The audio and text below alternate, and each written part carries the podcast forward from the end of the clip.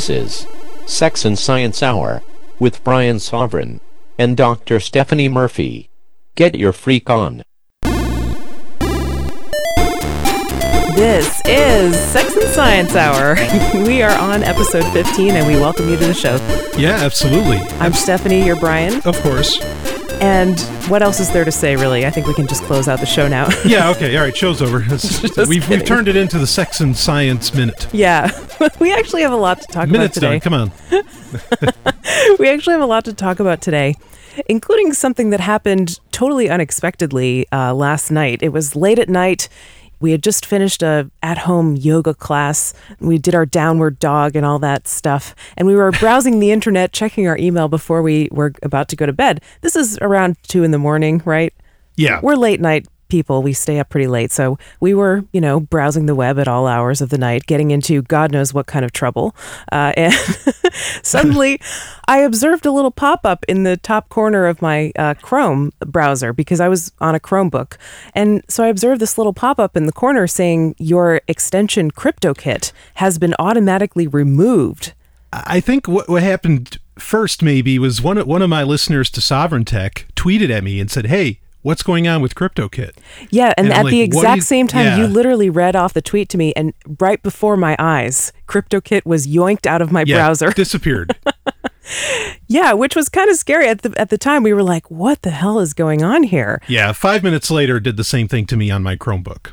Yeah, so you weren't far behind uh, when it came to losing KryptoKit. Right. And of course, KryptoKit is a Bitcoin wallet. It's also more than that. It's um, it, It's, a great PGP messaging service. Yeah, it's an extension for it's a Chrome extension, mm-hmm. and you can install it, and you can get a Bitcoin wallet, which is secure. You can put a password on it, but it's right in your browser. So, like when you go shopping online, if you want to buy something with Bitcoin and you have Bitcoins in your KryptoKit wallet, it will automatically detect Bitcoin addresses on the web page that you're looking at, and you can just click a button to pay to one of those addresses and put in the amount and stuff instead of copying and pasting the address going to a different tab, logging in, messing with blockchain.info and all that stuff. Yeah, it's a very smooth operation. Uh, it works really, really well, uh, and it had the mindset. Because it- Bitcoin isn't seamless enough, right? It's it's not enough Well, that we don't have to put in our credit card it- information. One of the one of the main guys behind it, Anthony Di Iorio, he said, "Look, this is how I like to do my Bitcoin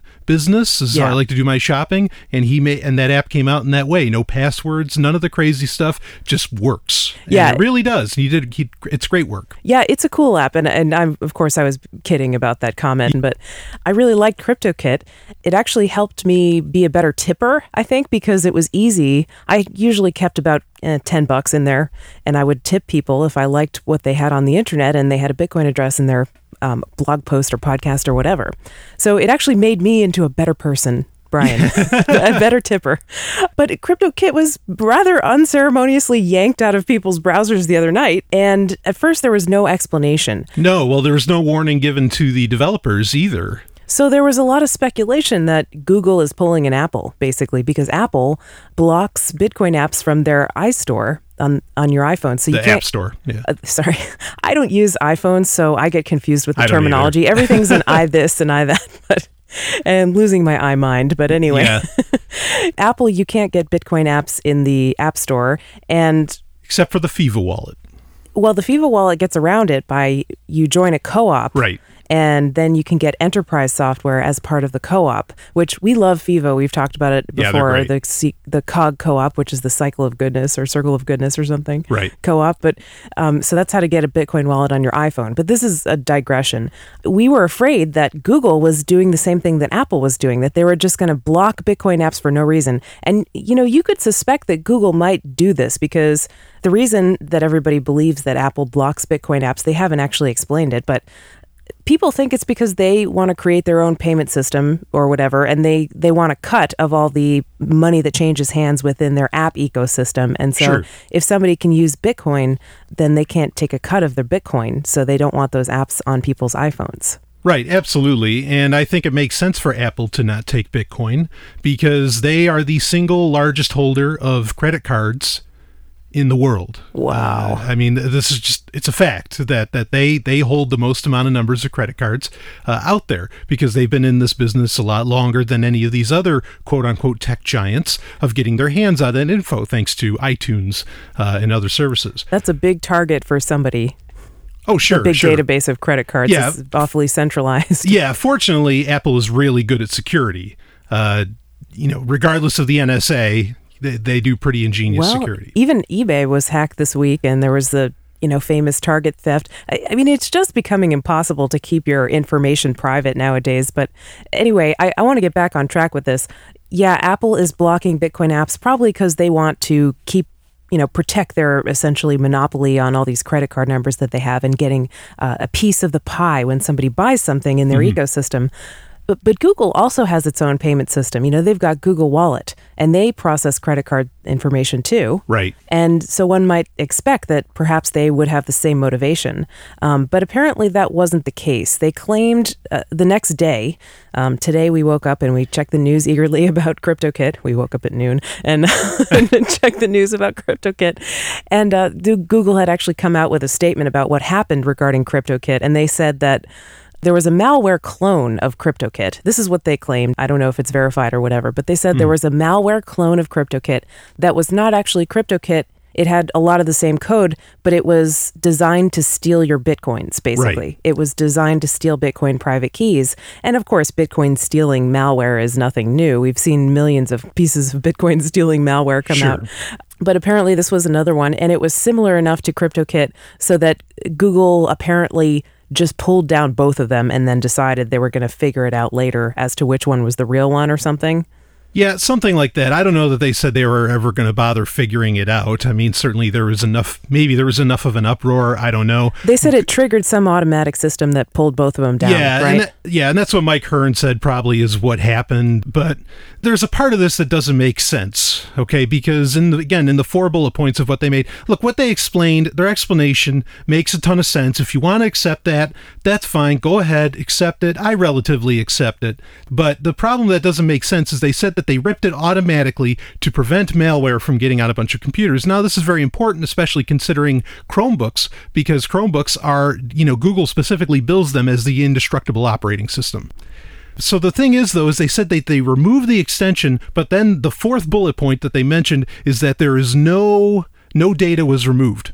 And no like- data was removed from users' computers. Right now, that's yeah. the way they said it, and this is the problem: is their statements were a little vague because how do you and and no data was removed because you were able to recover your bitcoins right as soon as the Yeah, I when Chrome when KryptoKit came back and it came back as seamlessly as it went away. right my nine millibits that I had in there from months ago were still in there. Right. So, Yeah, absolutely. Now, maybe that's because the way the extension's designed, they made sure that it's saved in a different folder or something like that. Um, either way, it, it's it's odd because for them to say that no data was removed, but then Yeah, they did they- removed malware. how did they remove the extension without yeah, because they didn't just take it off the listing in the Chrome Web App Store. That's that's one thing if they did that. No, they physically removed it from Chrome. Like if you had it on your that that was Yeah, in fact, away. I tried to I tried to go into KryptoKit after I saw this pop up saying Right. it was automatically removed, and it wasn't even showing up in my list of extensions. Right. Now, apparently, uh, Vitalik, who's one of the developers, I guess, for KryptoKit, Yes. um, was posting on Reddit saying that if you disconnect from the internet, it will reappear and allow you to export a backup of your private key and then you could get your bitcoins that way by importing your private key into a different client a different bitcoin client Right. But then see now that makes I get it, but here's the problem is is that then did did they actually take away malware?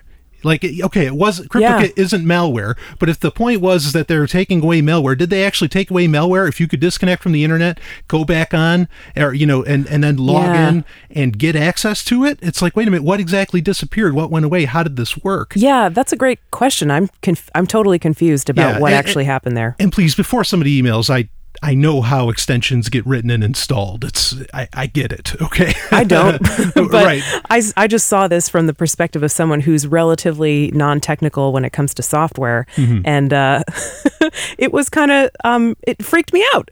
Uh, Oh, like sure. I actually removed bitcoins that I had on my Android phone Right. from Mycelium wallet w- because I was afraid the same thing might potentially with happen Android? to Mycelium if Google, if Google was going kamikaze on all the Bitcoin apps. I was like, well, I don't want my you know, I had a backup of my private keys for my Mycelium, but I was Right. like, I'm a little uncomfortable with having these bitcoins in. I think I'm just going to move them to a, another place. You yeah? I, I say better safe than sorry. Um, Android is a bit of a different ball game, though not so much. Ever since uh, KitKat, ever since version 4.4 of Android, Google has really closed in on this open source operating system. And I want to raise a couple points about you know people saying, well, Google wouldn't do this, and, and Google explicitly said in their response to They what said happened they're fans KryptoKit- of They said they're fans. They're, well, they said they're fans of Bitcoin, not not. They of, said some of them are users of KryptoKit, yeah, and that they're fans. okay, of Bitcoin. I, I don't remember that exactly, but I And they remember them saying specifically said we're not targeting Bitcoin they, apps. they said they were enthusiasts. So anyway, the thing is, is that you have a few odd statements here. Okay, three issues. One is Kevin Rose, who works with Google Ventures, mm-hmm. said explicitly in the past on This Week in Tech, on the podcast This Week in Tech, he said that he didn't think. He said cryptocurrencies are the future. Bitcoin is not it. Okay, here's a guy with a big voice in at Google, and he's saying Bitcoin is not part of the program. Okay, uh, you also you have you have Google Wallet, which is a payment system that they take very seriously. That they're trying to compete with just about everybody else on that. And for people to think that for some reason you know Google would just be friendly to this, uh, th- again, there's there's no reason because you can't tell me that if Google doesn't accept Bitcoin, people are going to stop using Google products. yeah, no way. They're kind of tied to it. No, they're, they're, yeah, they're, they're going to use it no matter what, all, all the time. Um, and And so, it's not as if Google needs to accept Bitcoin. Yeah. Right, right. And it's like, oh, well, that's great that some people at at Google are Bitcoin enthusiasts, but there's also people apparently who are privacy enthusiasts at Google, but they're not doing anything about the NSA. Now, really, mm. they're not they're not doing anything about the mm. NSA. Yeah. Okay? Because you can implement end-to-end encryption right now, totally legal, and they refuse to. They don't care. So I, I- you know, but the scary thing is with this is that Bitcoin or not, the fact that Google can just, you know, Chrome, be it a Chromebook or without a Chromebook, the web browser is becoming the the OS for pretty much everybody anyway. Okay. And so for Google to be able to just instantaneously, without even warning the developers of an extension or an app, can just rip that out and take it away, that's Yeah, terrifying. that's a little you know, it- It, reminds me the, the absolute irony of when Amazon, when the Kindle was out there, they ran into a copyright issue with a couple of books. You want to know what those two books were? Yeah. Animal Farm in 1984. Oh, both by Orwell. Big Brother That's came ironic. right in, and they ripped. They because of the copyright issue, Amazon ripped those books right out of your Kindle. Wow. You had no say in the matter. You couldn't save it. Forget it. Game over, man. Dare I They- say that's Orwellian? yeah, right. Yeah. Okay. And so for Google to be able to do this, look, I'm glad that they maybe it's all true, and I hope it is, and I more or less think it is that this was just a, a, a screw up on Google's part. But the fact is, they have that power, and that's scary. You know that that's really scary. N- never. I've been messing with computers since I was a baby, and I've never seen where someone could just whoosh, rip out some software on you. Yeah. And that's exactly what they did. Yep. Absolutely. So, you I know, think that's the real story terrifying. in this Yeah. whole debacle. Yeah, forget about Bitcoin and KryptoKit and all that stuff. The fact is, Google can just rip rip stuff right out. Yeah. and that that's scary. Well, why don't we lighten things up a little Let's bit? do it. I have kind of a, an amusing story. Um, so Peter Schiff has been he's a what it, what would you call his job title? He's a Well, radio he's a radio host, host, and uh, he's a investor. He has an investment Yeah. firm, Euro Pacific Group, right? Yeah, and he's he's kind of um, I mean he's libertarian. Yeah, in some ways, uh, yeah. he's a big advocate of gold and precious Yeah. metals, and he's been actually a very um, strong critic of Bitcoin, and Yeah. he's been very critical of Bitcoin over the past several years. Yeah. uh, despite many people, you know, wanting to have conversations with him about it, and uh, finally, I guess today, the news came out that his precious metals company. Which he's been promoting precious metals for a long time, so I guess you can Right. buy them through his company. Right. now, they accept Bitcoin What? they you can buy gold from Peter Schiff with uh, Bitcoin now. Oh, hold on, I just got an IM. Oh, it's Satan. He says it's getting cold. oh, wow. yeah, that's about what I said when I heard about This this. is amazing. I, what is what is he going to do? He I didn't think he would accept any form of currency, money, whatever word you want to use. Don't get so specific. Well, I that that didn't that couldn't make a fork. that you couldn't make a fork out of. Yeah, he's kind of famous for saying you can't make a fork out of Bitcoin, as if you could, as if you would make a fork out of gold. If well, I hate to tell bad. him. Maybe it was maybe it was when the side chains came out. He's like, "Oh, you can fork Bitcoin." it's not that kind of fork. Uh, but yeah, um, Euro Pacific Metals is accepting Bitcoin, and uh, it's kind of interesting because you know a lot of people are gloating about this in the Bitcoin community. They're saying, "Oh yeah, he finally caved in. It's Peter Schiff's now. He's changed his mind about Bitcoin." I don't think he's changed his mind at all No. because if you're going to accept fiat money, uh, U.S. dollars for gold, if he'll take your worthless paper fiat and turn it into gold, then he'll take your worthless Bitcoin and turn it into gold. You know, Yeah. worthless according to him. yeah, I, and I think he just sees there's a market of a bunch of libertarian millionaires out there right now. Well, that that's he would wanna deal with. exactly yeah, that's what, exactly what he's been saying all along about Bitcoin is that most merchants, and I think this is actually one of his good points about Bitcoin. He's been saying that most of the merchants who accept Bitcoin don't actually accept Bitcoin. They'll just use it as a payment gateway and turn Right. it right into cash as soon as the Bitcoin payment goes through. So, really, they're just saying, yeah, we'll take your money. We don't care if you use Bitcoin to send it to us. We'll just turn it right into US dollars. And Probably that's what exactly what he's doing. Yeah. So maybe it's not uh, victory for the Bitcoin people just yet, but I thought that was kind of an amusing little story. There's more Sex and Science Hour coming right up. Stay tuned. Okay, guys and gals, listen up. We're about to talk shit. No, no, don't laugh. This is a very serious fecal matter. Here on Sex and Science Hour, we talk a lot about health in the human body. But did you know that our bodies are designed to squat when we poop? That's right. This whole sitting on the toilet thing, that's a bunch of crap. And it may contribute to all kinds of unpleasant stuff like hemorrhoids, constipation, and diverticulitis. Ew. So, we'd like to tell you about a very simple device that will help you solve this problem and get you back to doing your business the way Mother Nature intended it. It's called the Squatty Potty, and it works by gently helping you raise your feet when you use the toilet. This is a product that Brian and I both use, and it's made us into believers. And although the folks at Squatty Potty in no way endorse this show, we do have an affiliate link that you can use to get one, which will also help us out. Just check our show notes for the link and get ready to say goodbye to your bathroom problems for good. Now back to Sex and Science Hour. This is Sex and Science Hour. Welcome back to the show. Stephanie here with you, and uh, Brian's joining me today. Of course, here for the best hour of everybody's week. Oh yeah. What am I saying? You're joining me today. You join me every week. we do Hey, the show maybe at some point you might have another guest on, or I doubt guest. it, Brian. You're my partner. You're my podcast partner. so you- I'm going to stay faithful and true to you. Wow. This isn't poly podcastery, okay? anyway, uh, we've got three science stories that I want to cover in this segment. I know that's a little ambitious, but I hope we'll get to it. And hey, now that we're not on the radio anymore, we are not limited to 54 minutes. So we can That's make true. the show an hour. We can make the show an hour and 10 minutes like we did last week. Because, oh, I guess we should kind of mention this real quick. If you were looking for last week's show on Thursday and it, it didn't show up until Saturday, yeah, that was a little bit of a. Yeah. we kind of explained it on the show, but what happened was basically we had an issue like getting started doing the show, and we said, okay, well, rec- we'll record it one day late. What's a you know twelve hour delay? Usually it comes out on Thursday nights. If it comes out on Friday afternoon, no big deal. Right. So we recorded the show on Friday, and we were all ready to post it, but we had some problems because uh, the Let's Talk Bitcoin website was actually upgraded to a, a newer, better, shinier website where I could post it myself. And usually I was not the one who was posting the show. Usually that was um, Crystal Helgeson, who works behind the scenes. She's awesome. But anyway, I was trying to post the show and I was having problems, and I had to, you know, get the whole website team involved in Yeah. trying to solve my problems. So, and it wasn't just me, it was some issue. It was just some silly thing. Like I was trying to upload a picture and it didn't like the picture for what, whatever reason. And so it denied me being able to post the post. so, like, we had to get the, you know, the geniuses in there to fix that. So it ended up coming out like last Saturday, which all right. I, I hope you still liked it. We made the show longer to make up for it being late. Please accept this as a small offering of our appreciation.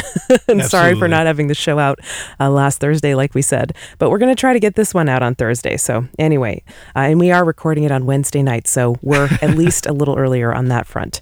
But anyway, Brian, there was this article going around all over the past week that made a lot of headlines. And now, of course, when science gets into the news, it always kind of turns into a bad scene, you know?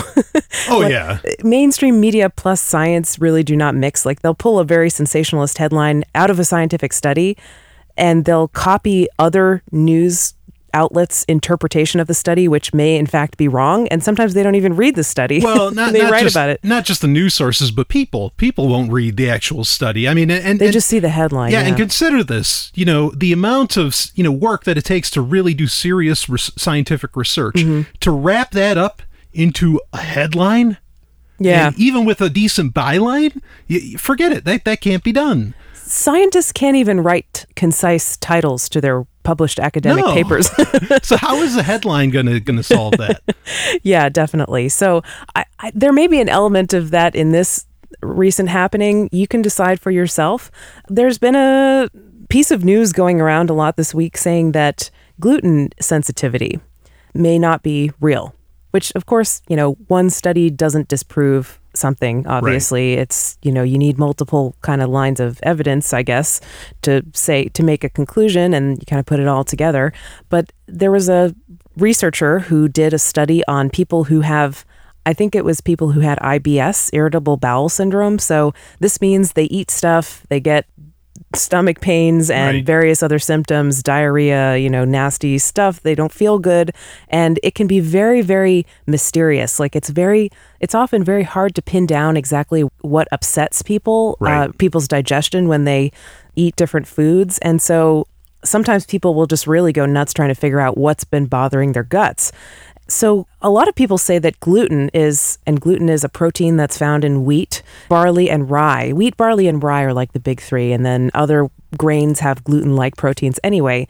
Gluten is this protein that in Latin, the name means glue. So, it gives like breads and pizza and bagels and pretzels, like there's chewy, doughy texture.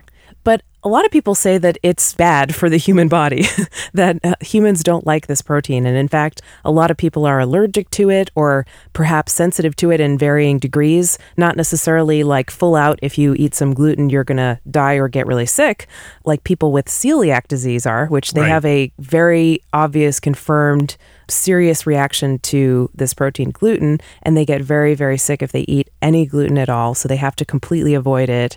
Um, and it actually it physically destroys their intestines. Like and you can see microscopic evidence of that on a biopsy and that's one of the ways they diagnose people with celiac disease. So it's very very serious for them. But a lot of people have been saying in recent years that gluten intolerance is kind of like a spectrum.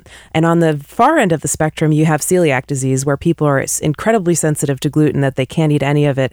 But that there are like lots of people who have varying lesser degrees of gluten sensitivity where they just they may sort of tolerate gluten okay, but it's actually causing problems for them. And maybe this contributes to obesity, maybe this contributes to irritable bowel syndrome, autoimmune conditions, go down the list, yada, yada, all these health problems. Sure. So it's been kind of a movement in the last couple of years where people are starting to avoid gluten. Yeah, I mean it's all over packaging. It's all over. Uh, Oh know, my It's all the rage in, in food where it says gluten free. You know, can I tell the donut story? sure. So, so a couple weeks ago, it was your birthday, Brian, and we were at the grocery store, and you saw in the freezer section, you're like, you know, I'm going to check out their what they have in their freezer section, and you were looking at like the gluten free breads, and you saw gluten free donuts. Yeah. And I- they had like these vanilla glazed gluten free donuts. So you picked them up and you looked at the ingredients, and it was like rice flour, sugar, powdered sugar, rice sugar, tapioca starch, basically just different kinds of sugar right. made up this donut, Right. but there's no gluten in it. so it must be good for you. right. Uh, so you picked up a package of gluten free donuts, and I have to say, they were delicious.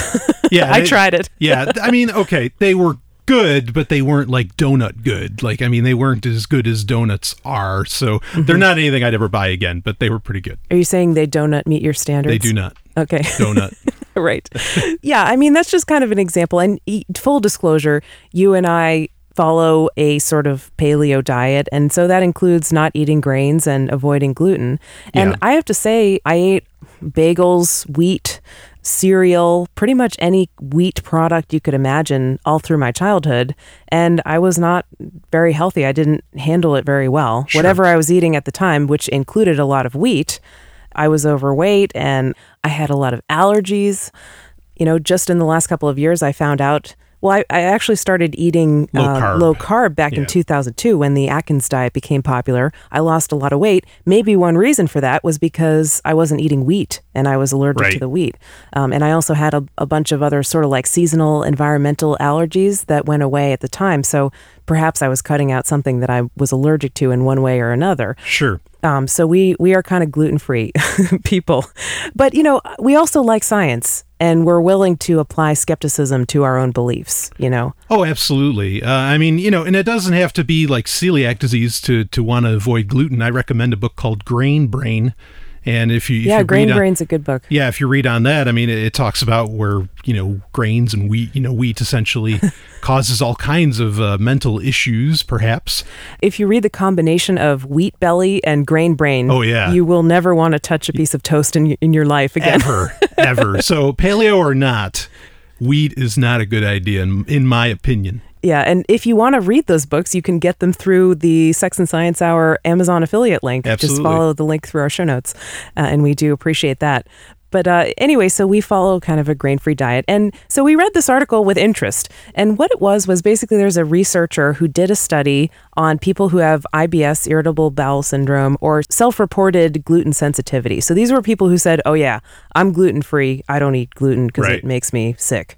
And then he basically tracked these people. He put them in a controlled environment where he fed them a diet that was um, grain free and low in FODMAP foods. Now, FODMAP foods, FODMAP is basically an acronym for different kinds of sugars that are found in certain foods, and even foods like vegetables or like foods, you know, that have a lot of fiber, like Right. like onions and broccoli and stuff like that, and c- even coconut, which is a favorite of the paleo people. Everything is made out of coconut that you can't make out of bread and stuff like that.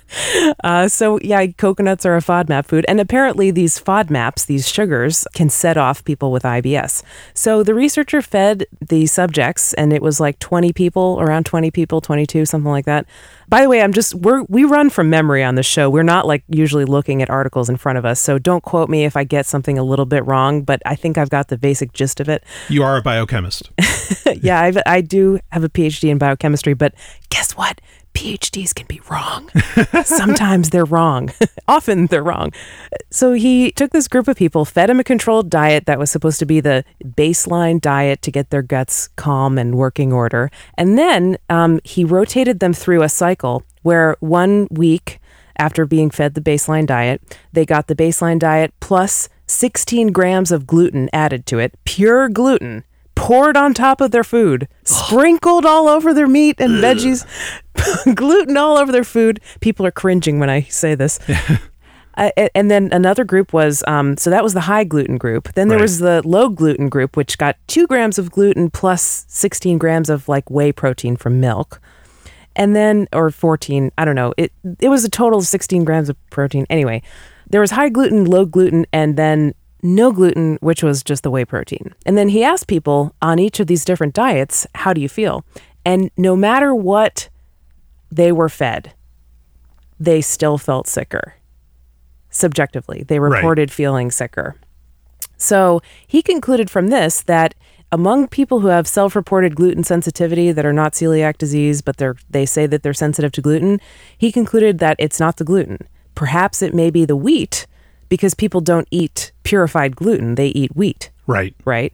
Um, so it may be something else in the wheat. They can't rule that out, but he believes that it's not the gluten. So the internet is abuzz with all this news saying that, oh, all these people who think they're gluten intolerant, they're just making it up. It's all in their head. They're psych cases. Let's get the pizza in here and start eating it because gluten sensitivity does not exist. Well, I mean, that's really the key is that I think that that's the real problem with this is that a bunch of people, and equally, what are the chances that a, an article debunking gl- the gluten sensitivity comes out a week after Vibram gets, you know, d- sued? It's a successfully conspiracy sued to take down all the paleo people. Just saying. Uh, but anyway, I think it's a coincidence. yeah, maybe it's just a coincidence. um, but you know, th- this is really a bunch of people who can't put down the pizza for two weeks. You know, You think? complaining or, or or you know doing a victory lap or something like that, which it's not even a victory. Well, yeah, it's not a victory for the people who feel sick and don't know why.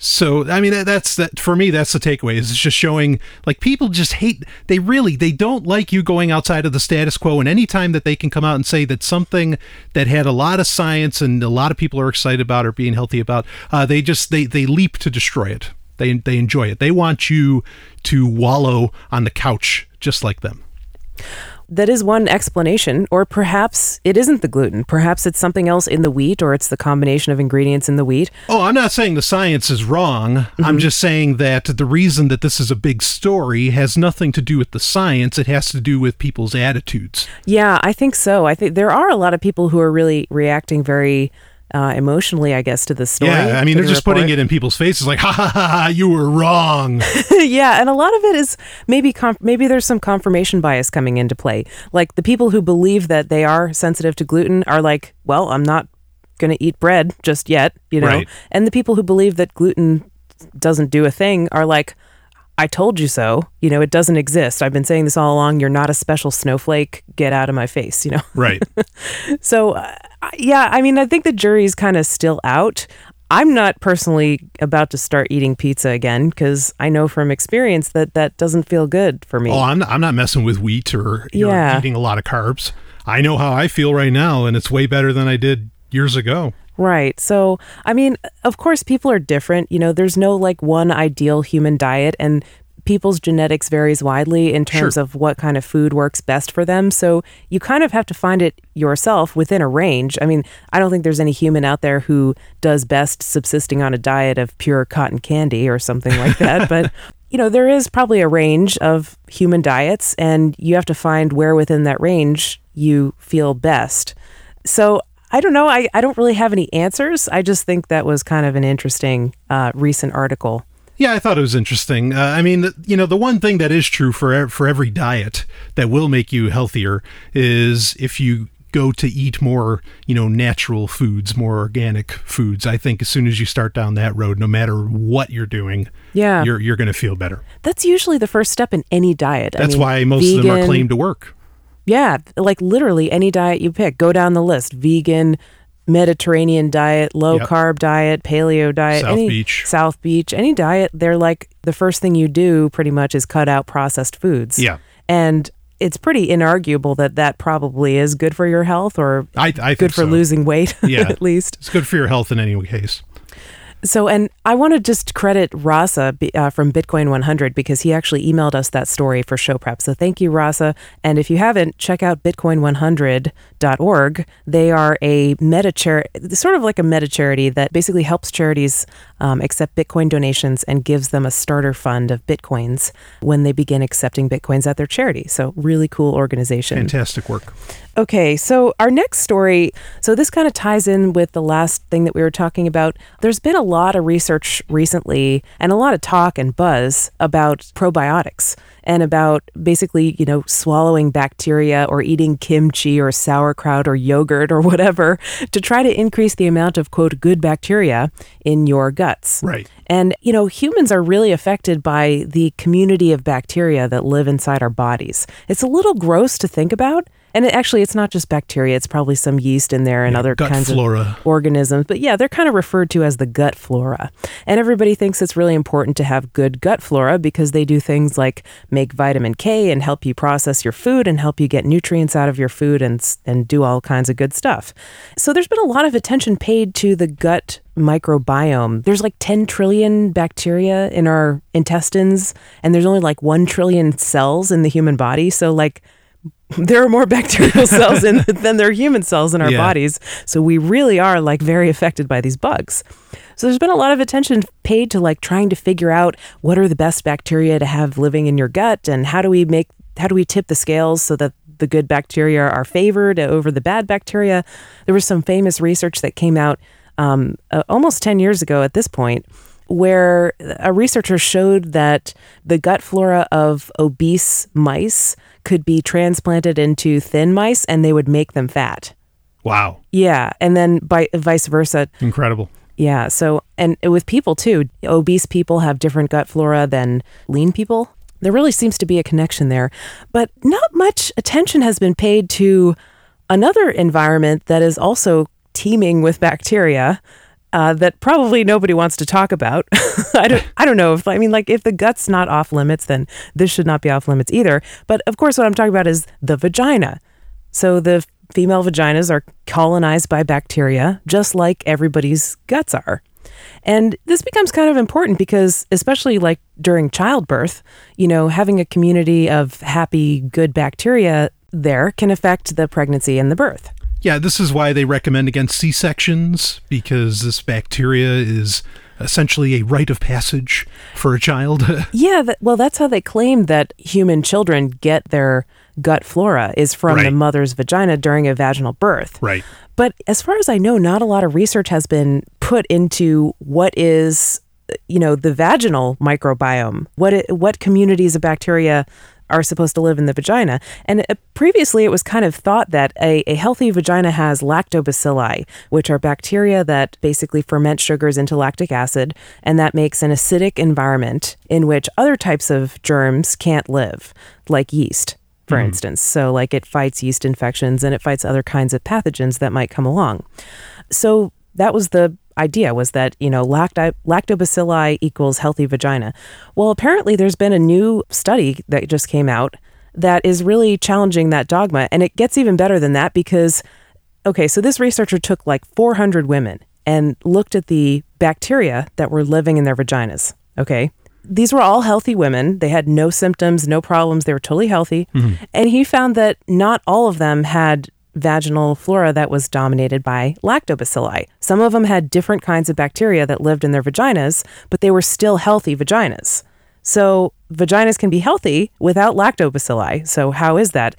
Not only that, but he found that they varied by race. Okay. Oh, wow. So, basically, the standard of having um, a vaginal microbiome that's dominated by lactobacilli, that was very typical for white women and Asian women but not for black and Hispanic women or not as prevalent. So again, like the standard, the previous standard or the previous dogma was based on white women. Sure. Well, this is the thing. I mean, I'm glad. one of my takeaways from this is I'm glad that a science is taking women seriously for once again, and they're taking they're taking race seriously. You know, they're actually. I mean, before they just write really both issues off as inferior. Yeah, you know, I would say they're taking diversity between people seriously finally because I mean, it, science has literally ignored both areas.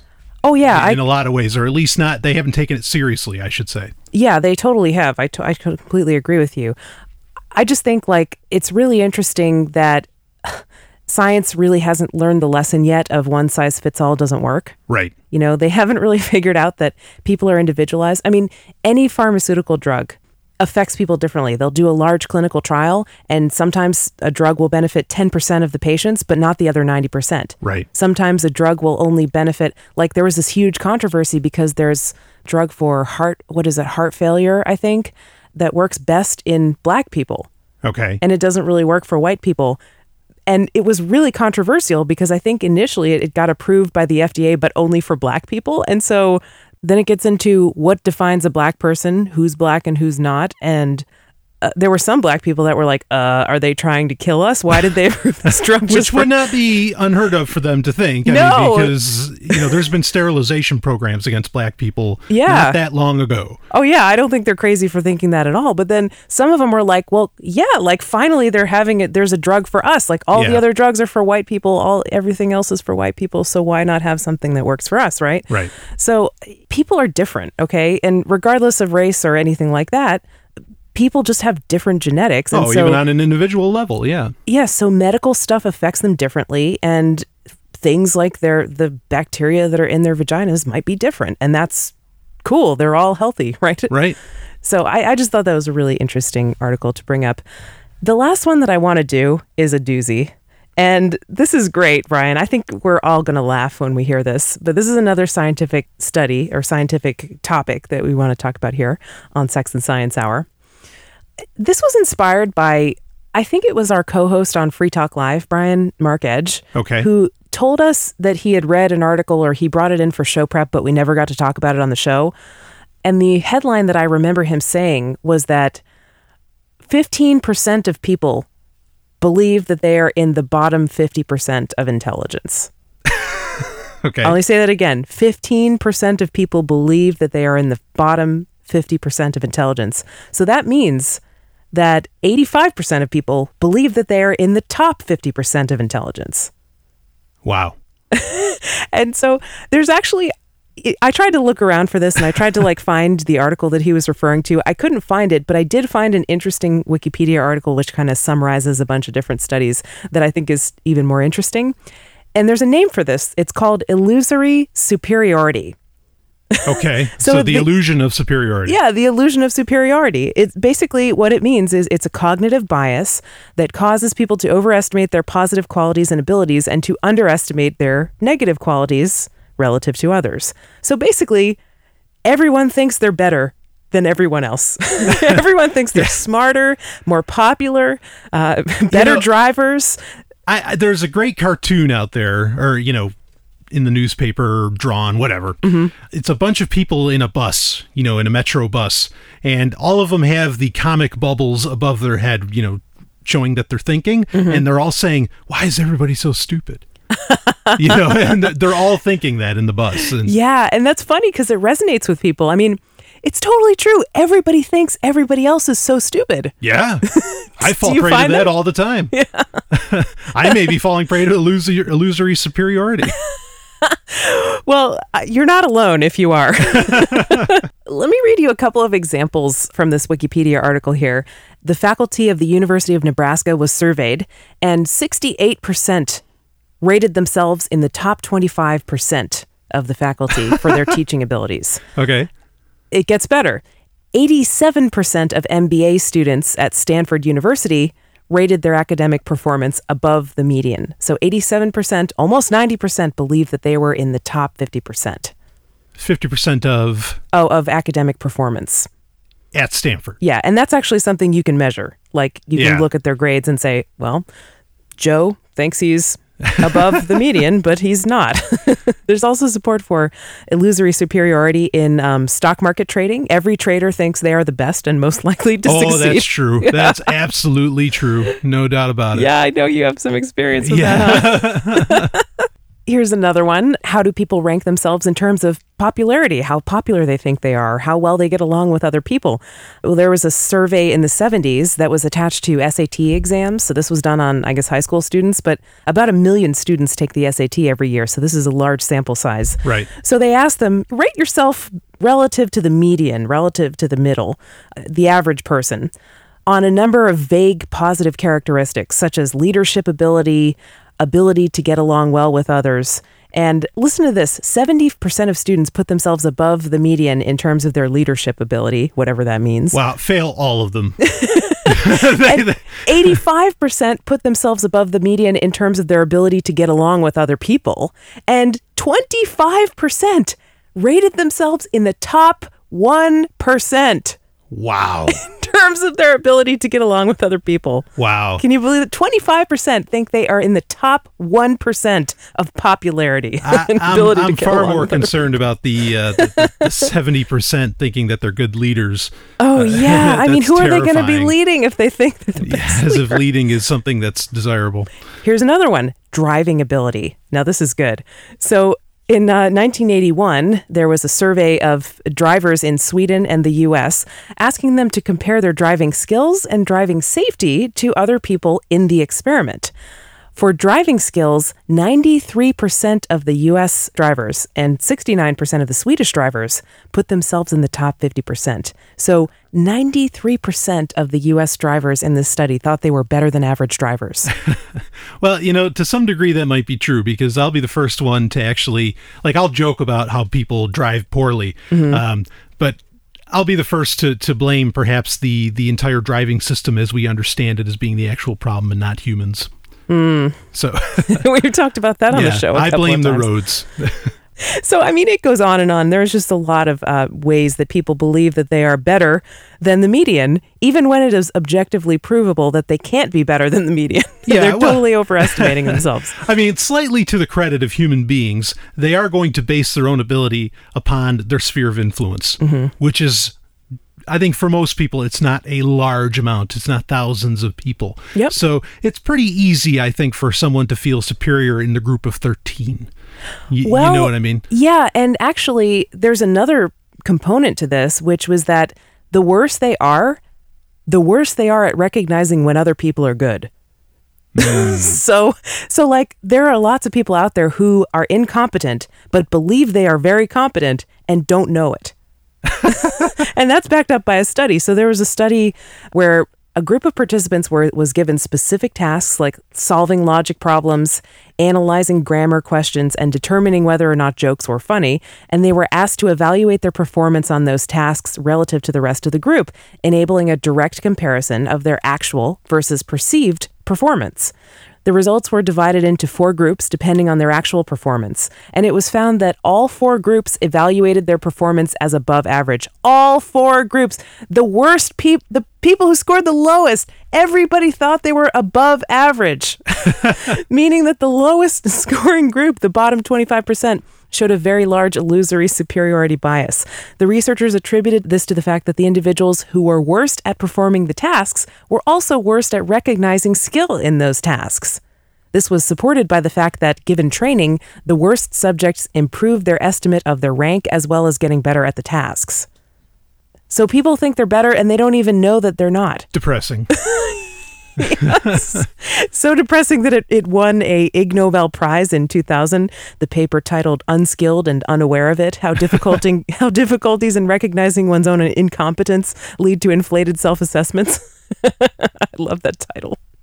See, I told you scientists can't write concise t- titles no, for their no, own no, research. of course right? not. Yeah. So I don't, you know, I what is there really to say about this except being aware of your biases can really help you smash them, basically, and, Yeah, get, and yeah, root them out. overcome them and you know it's the only way to overcome Yeah, them. and actually be a better person.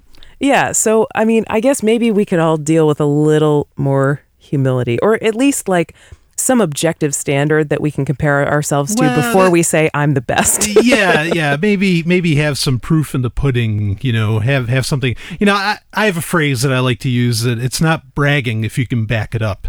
You know, it's not Yeah. boasting if you can back it up. Uh, and so I guess if you can really literally back it up, then hey, modesty can be as bad as boasting. You know, Well, it really okay. can. Yeah, I I hear you. I mean, uh, you know, getting a PhD and being in acad- working in academia for uh, years before that too.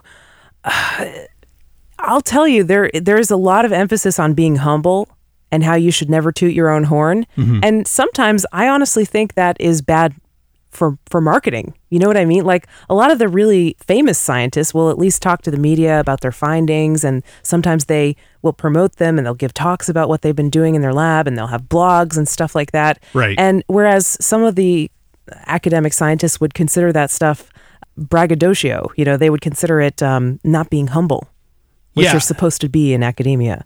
Yeah, I, I I totally disagree with that. I think people should very much toot their horns when their horn is deserved of being tooted. uh, I, I But mean, how I- do you know if you deserve to toot your own horn? I mean, sometimes it can be really hard to tell. Yeah, sometimes, but I guess if you're having trouble with that question, then it means that you're aware of, right? Because the people who think they're the best don't even know, right? Right, that, that right. they're not. But I mean, like if you if you really say like you're at a job, if you really buy buy the numbers, you know, it can be shown, it's it's logged, it's registered in our computer world that you perform at a higher level, you meet your monthly quotas, you meet all this stuff. Then yeah, start tooting. Don't be all quiet and meek around your boss because then you're going to lose out on making more money. You know, if if you can definitely prove that you're good at what you do, then okay, there's three things that everybody thinks. In fact, this this science kind of proves a statement, and this is an old statement. There's three things that everybody thinks that they can do better than everyone else. Okay, Dry. I'm guessing driving, sex, Yep. and in writing, riding. Ah, driving, sex, and writing. Now, the problem is, two, is that two out of three ain't bad. Sure, but the problem is, is that like at least one of those, no one will talk about. You know, they're so damned repressed that you know we some of these cognitive, some of these biases, some of these uh, you know uh, illusory uh, superiorities. You can't even find out about that. It's just not true because everybody's lying to each other about it. Yeah. How would you know if you're the best at sex? You know. Yeah, I mean, you'd have to have a large sample size, but we are we're not allowed to do that. Yeah, and even if you had a large sample size, maybe it means you're good at convincing people to have sex with you, but it doesn't necessarily mean you're good at sex. Well, right, but that's because like women are uh, kind of. I, I, don't, I don't know what phrase to use. Women are They're taught to please. taught to please. Yeah. They're taught to like you know fake it. They're taught to no. Look, you got to make him feel good about it. And when Yeah. it's like no, you know what? If he sucked, if he didn't do a good job, if he didn't please you, tell him. yeah. You know what I mean? So that's what I'm saying. This modesty stuff's got to go. That's as bad as the braggadocio. Yeah, Uh, there is kind of a maybe a gender role in there, but I, you know we're starting with uh, helping people become aware of their own Yeah. cognitive biases and entertaining you hopefully in the process. I think Sex and Science Hour is in the top one percent of most entertaining shows. Brian, do you agree with me? Uh, I'm just making a joke there. So, anyway, uh, this is Sex and Science Hour. There's more coming up. Stay tuned. We've got our final segment on the way, and we're going to do all listener email. So get ready. This is Sex and Science Hour. Hey, sexy, sciencey listeners. It's time to take a minute to say hello and thank you so much for the tips that we received this week. We actually got a tip of two millibits, which was really funny because the name of our show last week was two millibits short. So thank you. I got the joke and I thought it was funny. Thank you for that. And thank you for all the other donations we've received. It really helps us keep cranking out content for you to enjoy. So thanks a million for that.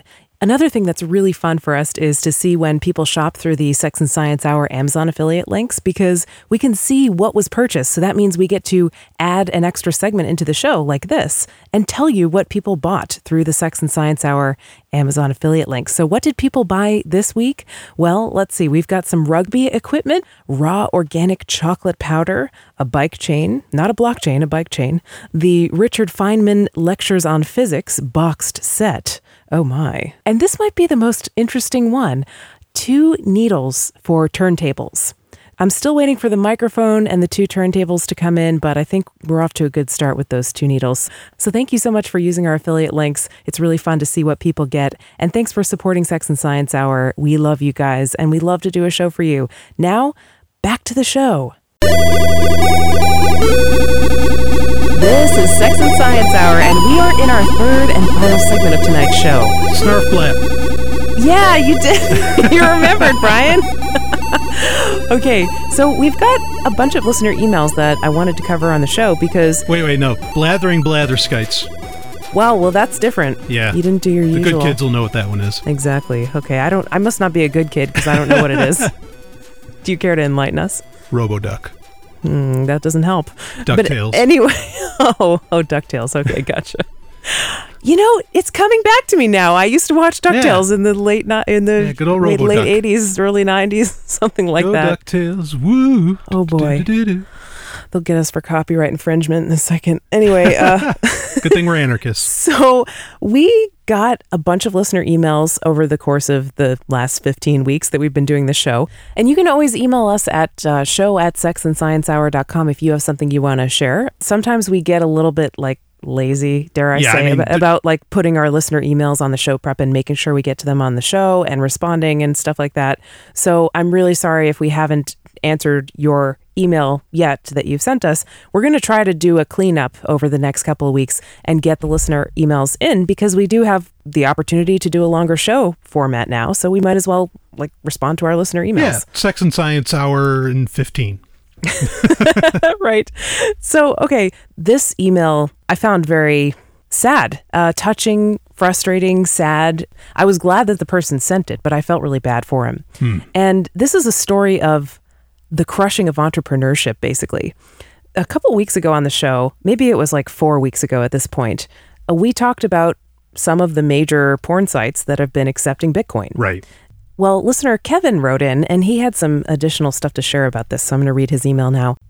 He says, I'm a longtime listener to the Sex and Science Hour show, at least as long as it's been on. And one of the topics that you, well, mostly Brian, talked about several episodes back really resonates with me. Basically, how adult entertainment drives innovation. Several years ago, I had the idea for an adult oriented website, which I recently developed to the point of being able to commercialize on it. Everything went smoothly until it was time to figure out how to let people pay. Little did I know the difficulties I would run into. Dun. Yeah, we need some sound effects here.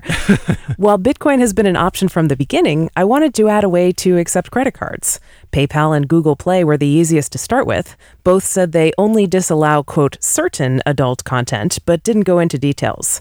My site provides interactions with dominant women, but does not have nudity. I believe it to be fairly unique.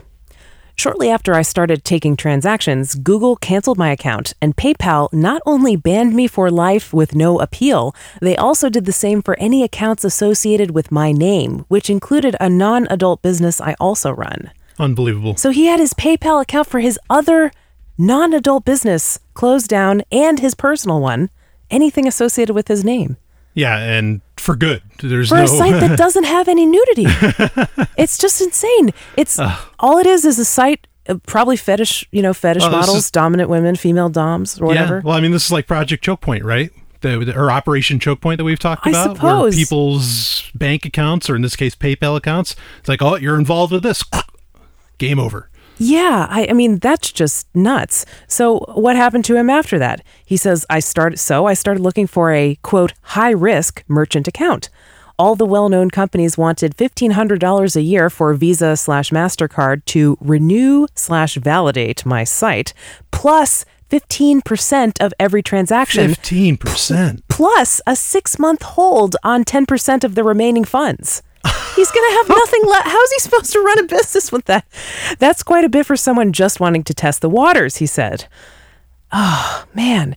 Eventually, I found one processor that didn't have the high startup fee and tried them. In three weeks, we took in almost $3,000 in transactions. Pretty good, right? When it came time for them to send me the money, they only provided the runaround. Reasons included new banking regulations, anti-money laundering laws, etc., etc. Almost a full month after the money was due, I have been sent a grand total of 10% of what is owed. I cannot pay the people involved with the site without hitting my personal funds, and I have pretty much zero recourse against the processor. Meanwhile, my customers have no idea that their money isn't going to the people they thought it was. Unbelievable. He tried to start a business. I mean, this is going to end up running him into the ground with no bank accounts and nothing. You know, like Nothing how, to show for How is he he supposed did. to pay his employees if he doesn't have a bank account to begin Right. with, or if all of his accounts are getting canceled to begin with? Uh, but I mean, that's just insane. He can't even get his money. It's a month later, and he's only gotten ten percent of Well- the money that he earned. Hold on. This is look. He's doing an immoral business. This is God's justice. Oh, co- God's justice! It sounds like the government's injustice. I hope he knows I'm kidding. Yeah, I mean, and I wonder what the real reason for the this was. Was this payment processor really complying with new banking regulations, anti-money laundering laws, et cetera, et cetera, or were they just a sketchy merchant that's preying on businesses that can't get served by other financial companies? Uh, entirely possible, but this is what happens when you regulate: is you create these really scary, uh, you know, situations to deal in. You you just you kind of shove everything to uh, you know to some kind of like I don't know Yeah, it goes dark un- business. It goes practice. underground. Yeah. yeah, and and you end up with all this crazy stuff. He said 10% of our customers do pay by Bitcoin, and some use Dwolla, where transactions can be easily canceled within four days, so we have to delay services on those. Why am I telling you this? Because I truly believe Bitcoin solves all the problems I ran into. The adult en- entertainment industry has been driving innovation in the past, and with the sorry state of payment processing for adult websites, Bitcoin seems to be the only direction things can go. Since we are no longer able to take credit cards, I get emails every day from customers that want to pay but cannot. I try to point in the direction of Bitcoin, but it is still very scary and confusing to a lot of people. My appeal to you is to possibly mention this in a podcast, which may bring together some of the people that have or are considering a website where typical credit card payment is not a viable option. Maybe some of the problems have already been solved on making Bitcoin easier. I don't think many people know what it involves selling perfectly legal products and services online if they happen to fall into certain categories, and it's getting worse. By the way, he said he loved my interview with Mistress Magpie that was on Let's Talk Bitcoin several months ago. Oh, that was fantastic. I And remember that. oh, thank you. And uh, yeah, and he was able to get in touch with her because of that. Awesome. And yeah, so that he's got a friend, and that's really nice. But man, this stinks. Yeah. Well, I mean, and let me clarify. I'm so bummed out to hear this story. Oh yeah, yeah. Let me let me clarify the reason that Bitcoin works so well because I'm not just talking when I say regulation, I'm not just talking about like government legislation kind of regulation. I'm talking about even within the credit card companies, within banks and all this stuff. All these rules, Bitcoin makes things so easy because there's really other than what's programmed into it, hard coded, there are no rules. Mm. You know, it's amazing. Blockchain.info, they they have a, a, a merchant app now that's so simple to use. I don't know necessarily that it would help Kevin here. Mm-hmm. Okay.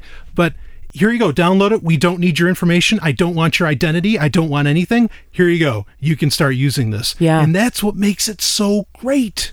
You know, and then people say, well, it allows for fraud. How many Oh, there's no fraud in the traditional system, Yeah, is there? listeners, I want you to really think about this. How many genuinely evil, screwed up people are there on planet Earth? If you think that it's some kind of majority, or that it's even close, you know, to being in the double digits in percentages, I I feel bad for your outlook on this on humanity. Uh, I mean, no, they just think they're in the top 1% of good Wha- people. hey, maybe that's that's perfectly relative. like we okay. talked about before. I'm just kidding.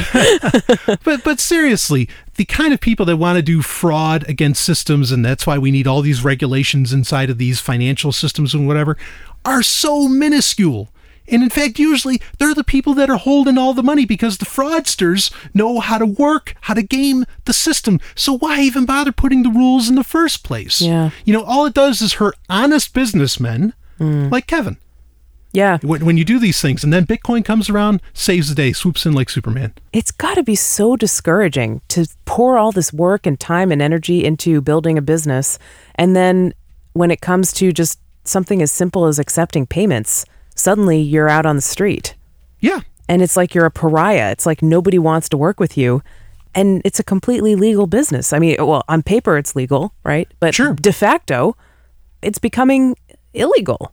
Yeah. Because if you can't get a credit card per- processor to work with you, you might as well be operating in the black market or whatever. Yeah, absolutely. I mean, and you know, this is kind of similar to a point you've brought up many times in your talks at conferences, where WikiLeaks, you know, oh, yeah. w- WikiLeaks, there was no law put out against WikiLeaks to where they couldn't accept donations. Yep, there was that- nothing. There was just a little nudge, nudge, you know, in oh, the right yeah. spot that All said, it was was the U.S. senators, a couple of them started saying, yeah, WikiLeaks is bad. And then within a couple of days, like that, Yeah, MasterCard says, 97% of the global payment network cut off WikiLeaks. PayPal Right. locked down their account. Very, This was very famous. Yeah. PayPal, Bank of America, Chase, MasterCard, Visa. Who else? I, I'm missing some, Oh, but like, I mean, it was literally 97% of the global uh, payment network Yeah. couldn't send any money to WikiLeaks. Yeah. And that's how they got interested in Bitcoin. Yeah, Bitcoin literally saved one of the most important journalistic institutions on planet Earth, yeah. which is WikiLeaks. And Now, I'm not going to say who this is, but I there is a prominent person in the Bitcoin world who told me off the record that the way that he first found out about Bitcoin was because he wanted to support WikiLeaks, but he did he was scared. He wanted to do it anonymously. Yeah. That's how he found out about Bitcoin. But he was like even scared to say that in an interview. yeah, and you know, and that's I- too bad. absolutely. And I want to, and and granted, what what Kevin's doing, his business is relatively clean, you know, by porn standards, right? Is that fair of me to say? I suppose so. I haven't looked at his website, Yeah. but he said there's no not even any nudity. Yeah, r- regardless, it could be whatever it is. I don't really care. He could be running the next RedTube and and that's fine with mm-hmm. me. Okay? But this is the point. You know, you talk about things like net neutrality, okay? Where everybody's freaking out. It's like, "Oh, I'm going to lose my Netflix. I'm going to lose my access to this, access to that."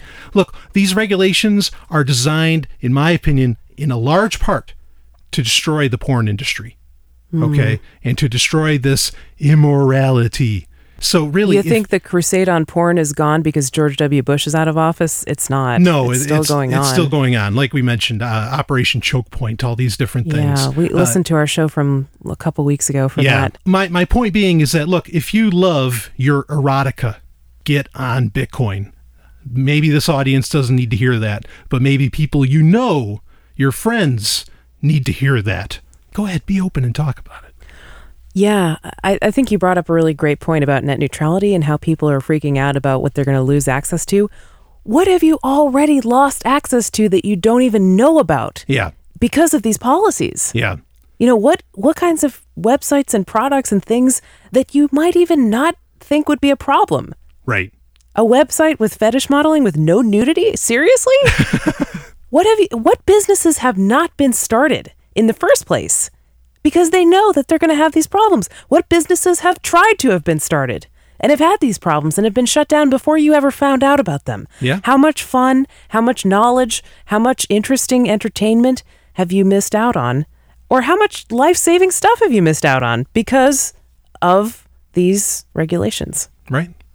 and we'll never really know because that's what we can't see. It's the it's the seen and the unseen, and this is the unseen. Yeah. Kevin, thank you for sharing that with us. I hope you can maybe find some connections through this email. If you want, we can, you know, if you want to get in touch with Kevin, just email us. We can maybe put you in touch if that's what he wants to do.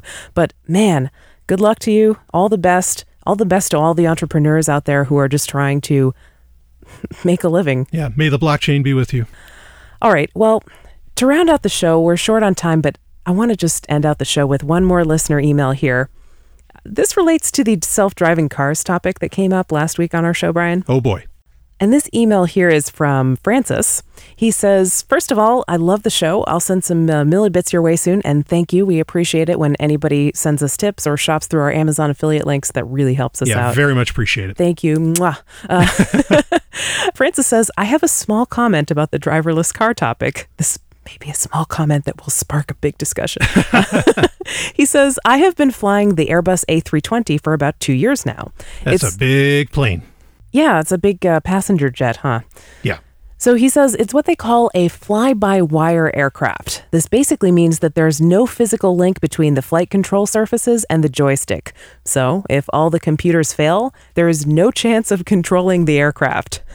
Of course, this is so unlikely because of all the redundancy that it is statistically impossible. Does Brian fly at all? Um, I don't, but I, I do have somewhat of a family of pilots. And I understand his point. You know, I, I know about FBW systems and side stick flights and all that. Cars have done this for a really long time. In fact, the head of Google X uh, recently, Astro, he, he recently said uh, that, you know, this is a beautiful thing where the user doesn't even think about it, but a computer actually controls everything. Mm. Okay, like your brakes, you're not physically on a modern car. Ever since ABS systems, you know, anti-lock brakes have been put into cars, when you hold down the brake pedal, you're not physically pushing down the brakes. You're telling the computer to put the brakes down. Okay, so mm-hmm. this is kind of the same idea. But let me explain. I'm against all of that too. My primary car that I enjoyed was a 1973 Ford LTD that I drove for a very long time that did not have any of these automated systems. When you press on the throttle, when you press on the accelerator on that car, you can literally see the wire pull the accelerator near the carburetor. Okay. Mm-hmm. So like if the point is is that if you're worried because I think what the emailer is saying and I appreciate it, it's a good point to bring up. The emailer is saying that why are you worried about a self-driving car when really cars and a lot of other vehicles are just inches away from being self-driving in the first place because Yeah. you're not really in control of them. The computer is. Mm-hmm. I understand your point, but I don't think computers have any businesses in cars. But why not? Are you just a Luddite or what? No, no, no. It's not that. It, well, there's a few reasons. One is it's uneconomical. Okay, the reason they say put a computer in these things is because it allows for better mileage or whatever. Okay, because a computer can drive better than the human being can. That's the theory. Mm-hmm. I disagree with that theory. I think you can get better mileage out of things, better performance out of things with very simple tricks that do not require a computer. The other problem with having a computer is that if you are a person that, and maybe this doesn't ma- apply to everyone, but if you are a person that actually likes to work on your own machines, okay, whatever that machine may be, having a computer in the way, you know, just complicates everything You can't, endlessly. so then suddenly you can't work on it yourself. You No, have you to can't. hire an expert Yeah, who knows and- what the computer can right. do. And like I mentioned at a Black Hat conference, okay, that a guy was able to take an Android phone and control a vehicle. He was able to control Yeah. a car, no matter what the person did. Just a few months before that story, there was a story, and some will say this wasn't necessarily proven, but I don't see any reason why, if it can't, if it could be done with a car, why it couldn't be done with an airplane. That a guy said he could crash an airplane with his Android device in the air. That's scary. Okay, that's exactly from an A30 airplane that has this FBW systems inside of it. So there's my concern. Yeah, you are out of control, but that's not a good thing. You know what I mean? like, So why hasn't someone crashed an airplane with their phone yet? Well, supposedly, like I said, it's not possible, but I don't see, you know, maybe they put in better security systems into some of these. Is that why they're so insistent about turn off your phone? Oh, I don't know. I, yeah, I'm just kidding. no, I, I don't know. But but my point is is that if you can provably do it to a car, I don't see why you can't provably do it to any other vehicle out there, any other thing that has a computer at the helm. Hmm. Okay. Now, I mean, people may want this and they want that automation. And like like Astro was saying at Google X, he was like, technology's best when you don't see it in operation. Yeah, I disagree. Couldn't disagree more. You know, with with that. I mean, I don't expect. You know, there's a division of labor, right? Not everybody needs to be a computer specialist. But these fully automated systems, these kinds of things, really get in the way. You know, I look at I have my Chromebook here. Uh, if my Chromebook got locked into like a power on mode, Mm-hmm. okay, and it was really mission critical, I needed to get an email out or something like that. It was the only thing I had around me, but it's just it's just frozen. Okay, my laptop's frozen on. I'm going to have to wait, and these things have like nine hour batteries. I'm going to have to wait eight hours, you know, for it to finally turn off because I can't remove the battery. Mm. Okay? Yeah. I, I can't remove the battery from it. Look, that's a new development, and that's not good, folks. That's not good. You know, Well, I, you just call your friendly tech support at Yeah, right. Google and wait on the line until Yeah, they help yeah. you, right? I mean, I'm sure somebody's going to. You might come be up, waiting nine hours. I'm sure somebody's going to come up with some smart ass way of how to do it. But it should be just that simple as to I could pull the battery. Okay? This is uh, like a lot of other electronic systems. Folks, the off buttons are disappearing. They're, Yeah, they're that's gone. true. The off buttons are gone. Go ahead, turn off your TV. No, no, no. Turn it off. Don't put it to sleep. Go turn it off. Oh, wait, you can't. You're going to have to unplug the thing. You know what well, I mean? the better to spy on you with. Well, well, I don't know. I'm not being conspiratorial. I'm just saying that you should be able to have. Well, it con- wouldn't be crazy to be like to think go conspiracy on that. no, I mean, right, but you should just be able to control what you buy. Mm-hmm. Okay, and that and that's that's it. Now, you know, again, uh, a big Airbus, maybe a little bit of a different story, but I get the point that look, you're already dealing with a million things that you don't have direct control over. But what I'm saying is, is that I don't think any of that is good either. Hmm. So that said, driverless cars, I actually do support them now. Why is that? What Uh, made you change your mind? Well, I read a story that police departments are very concerned that when when driverless cars come out, because they will automatically go the speed limit, that they won't be able to collect seven billion dollars a year in funding because of speeding tickets. So, if that means it's going to defund police departments, game on. Uh, I'll I'll take a driverless car. Thank you. Don't you think they'll just find some new way to extract to shake you down? I think driverless cars will never come out. There was a story Because that the said police there'll be. will lobby against it. Well, it's not just the police. We mentioned in last week's episode insurance companies. They're going to go out of Hmm. business too. All these companies are going to go out of business. There's definitely some special interests at play there. Yeah, that aren't going to want them to come out. And but- supposedly, we're, we're driverless cars are supposed to be the standard by 2026. That ain't happening. Hmm, that's a bold prediction. Yeah, We're going to well, have I to mean- wait nine years to find out. Yeah, yeah, right. but uh, that's a really interesting idea that we didn't cover, you know, last time we talked about this on the show. Right. That revenue, so called for illegit- illegitimate revenue from speeding tickets, is the bread and butter of so many of these police departments. oh, sure. And if they didn't have that, what would they do? Yeah, absolutely. I mean, it's such an enlightening thing to finally see is that so much of the system, so much of the government's legislative system, all this stuff thrives on arbitrary laws, and they are arbitrary. How can the speed limit be the max speed limit be 65 in New York and then 85 or 75 or whatever in Texas and Florida? Mm. That doesn't make any sense. Well, it just shows it's not about safety. It's not. And you don't go saying like, well, but the weather's better down there. No, no, no, no, no, no, no. Believe me. You going Isn't faster. Montana and Wyoming, there are some parts that has 75 and 85. Exactly. But I mean, you know, you know how many tires burn out in Florida? I used to live in Florida. They burn out all the time because of the heat. It, Don't it's, forget it's just another bugs. extreme. There's no reason that it should be 75. You You're know, and so flying into a cloud of love bugs. Yeah, oh, that too. That boy, that's a whole other science story. Maybe we'll tell that one sometime. Uh, but but that's my point: is that all these systems they completely thrive off of arbitrariness that is inconsistent. You're not a criminal for going 80. You're not. No. Be- No. I mean that, that that's it. All right, well, I think that's a good note to end on. Thank you so much for joining us today here on Sex and Science Hour. Keep We'll- the emails coming. We love it. Yeah, We please love do. you. We'll try to put.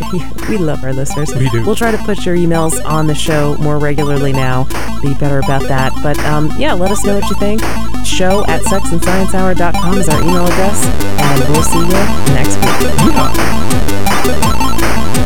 week.